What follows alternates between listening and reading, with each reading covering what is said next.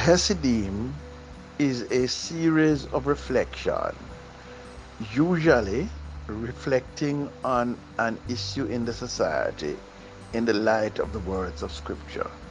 You're welcome to join us each time and to send your questions or comments by way of a voice note. Look forward to hearing you and speaking with you.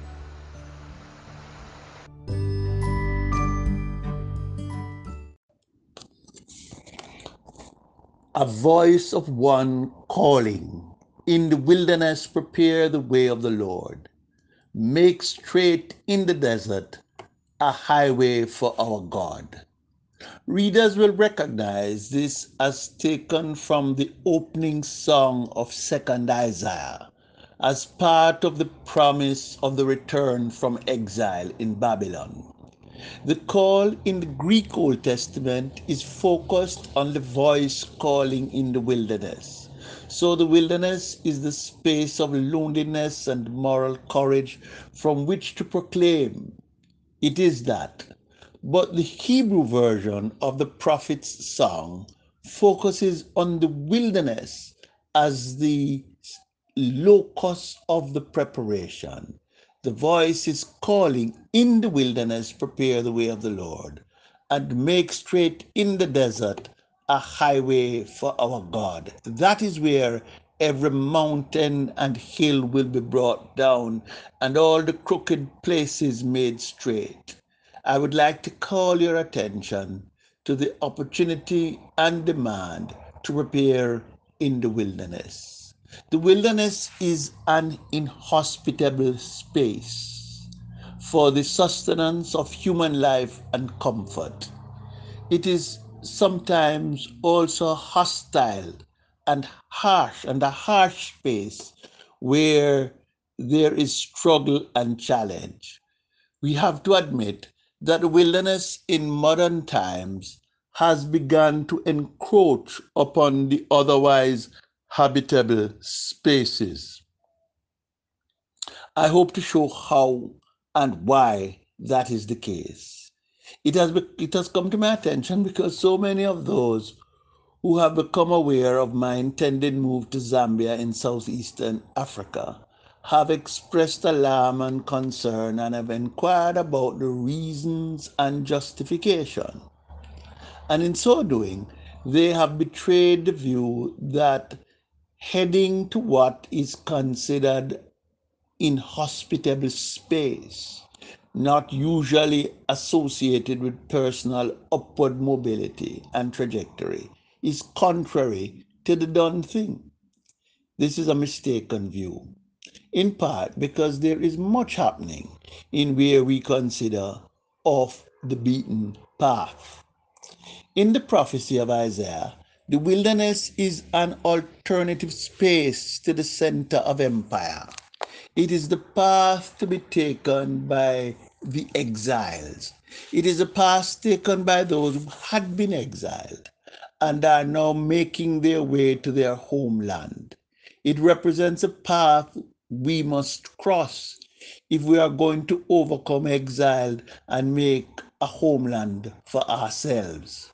Preparing in the wilderness and making a straight path, straight path in the desert represents a moral challenge and a rejection of the status quo ante in pursuit of an ideal and a hope of better.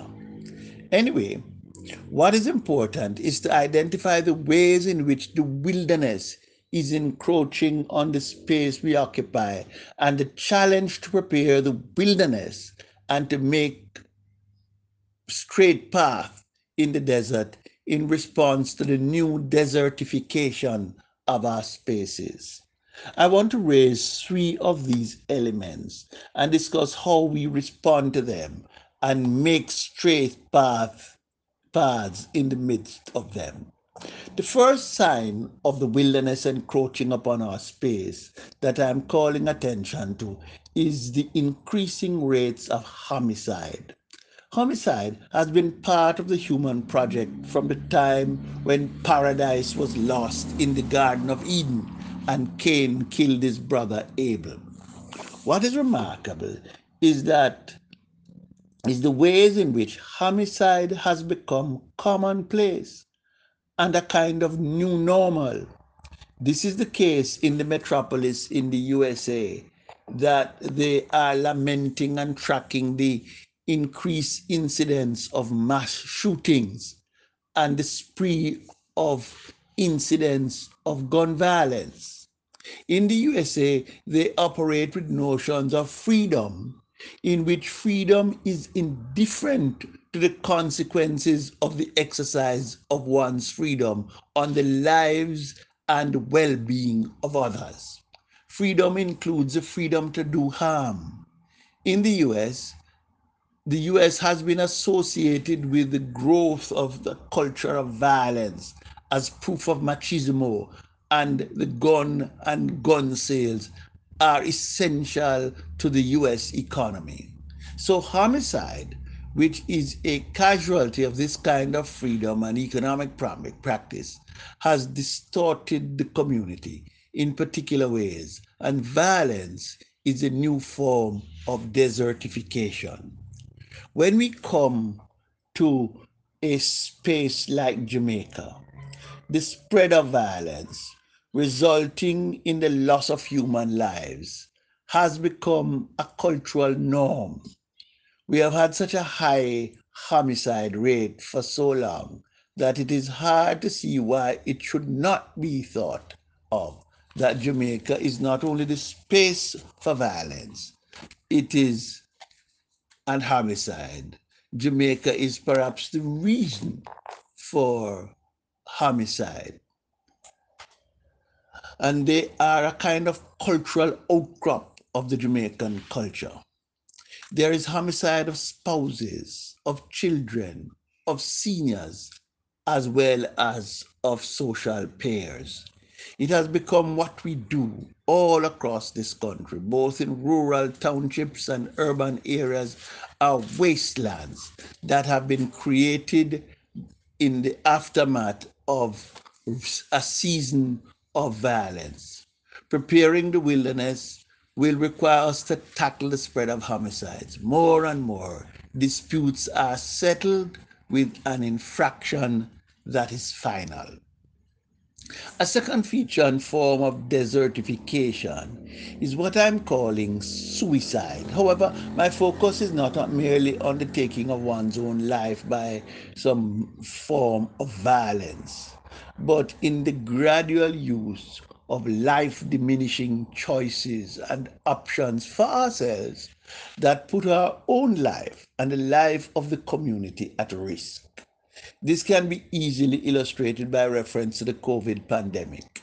The use of risky behavior has been one thing, but what is more remarkable is the popularity of vaccine hesitancy. It is clear that the COVID 19 pandemic has been one of the most efficient means of death that has been known since the Second World War. The vaccine has been up to now the only effective response. It is remarkable how people prefer the spreading of conspiracies, however far fetched, than to take a jab and save their own lives and the lives of others. The fact that much of our living has become slow dying because of the recklessness and carelessness of our decision making is a form of desertification and wasteland. It is not just with vaccine, risky behavior and life altering and life destroying habits are a common feature of modern life. It is not restricted to individuals or to right wing political movements, the pattern of consumption that have proven harmful to the environment. However dramatic the climate catastrophe has been, we remain hell bent in our intention to hurry our early demise. This is the wilderness that we must prepare the way of the Lord in. This is the desert in which we must make a straight path. The homicide and suicide have been outdone by the ecocide that is upon us. We are attempting, if we do not kill each other and kill ourselves before, to kill Mother Earth.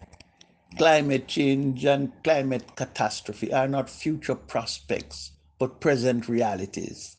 The President of the USA, Mr. Joe Biden, believes that climate change may well have been a contributor to the collapse of the 40 year old 13 story oceanfront building in Miami that has cost more than 24 lives with 120 people persons still missing and now fear dead. Pakistan and Iraq have had 50 degrees Celsius temperature this week. Portland, Oregon is not far behind with 115 degrees Fahrenheit of sweltering heat.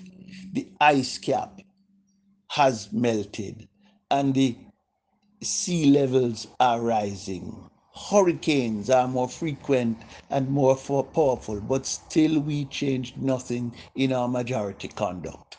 It is as if that we have become intoxicated with something that dulls our senses and we are plodding for onwards headlong to our destruction. It is remarkable how stubborn modern men and women are with the desert and wasteland that we are created. It is as if we are busy reenacting the sinking of the Titanic all over again. They perish between Newfoundland and England. But we are turning the places where we live into wildernesses and deserts, or worse, into jungles. The prophet is calling upon us, become voices, calling, preparing in the wilderness, a highway for our God, to make straight in the desert a pathway for our God who has unveiled God's holy arm. The best example is the use of John the Baptist, who was the embodiment of what the prophet called for.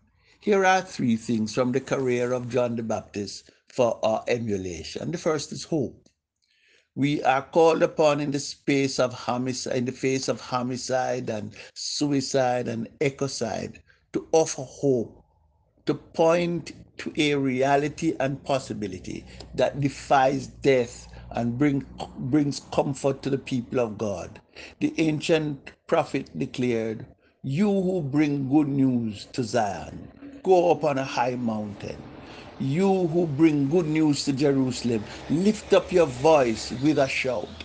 Lift it up and do not be afraid. Say to the towns of Judah, Here is your God. See, the sovereign Lord comes with power, and he rules with a mighty arm. See, his reward is with him, and his recompense accompanies him. The second thing about John the Baptist is the protests of which he was a part. The story of John the Baptist is that he was part of the community called the Essenes. These, in protest against empire, went out into the desert and constructed communities of righteousness. They constructed alternative communities to the patterns of conduct and consumption that are abroad in the empire. They called people to an alternative way of life. People do not have to live in a manner that is nothing but slow dying. They can flourish and make an impact. However, we have to reject the ways of death, our contempt for ourselves, our mistreatment of each other, and our lack of stewardship of Mother, Mother Earth. And we can imagine a better quality of life and relationship for ourselves and with each other.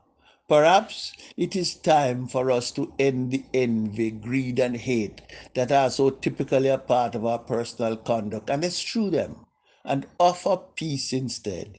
Perhaps we need to give up some of the things in our lives, like driving around purposely, driving around without any real purpose, because we can buy gas, gas does not mean we can reverse the effect of carbon emissions. The third thing that John the Baptist did in the face of the ever encroaching desertification of community was to call people to repentance. It is to change your mind about things as they are. It is to end the cycle of death and dying. It is to call people to come and join in the festal procession of life and hope. It is time that we call things for what they are death dealing and death promoting. Homicide, suicide, and ecocide are about death. We are about hope and therefore we protest against death and advocate for life. This is the call to go to the desert and to stop the desertification of life and the making wastelands of our community. John did it before. Now it is our turn. May God grant us the grace to seize the moment and to bring life and let people, let the people flourish. Amen.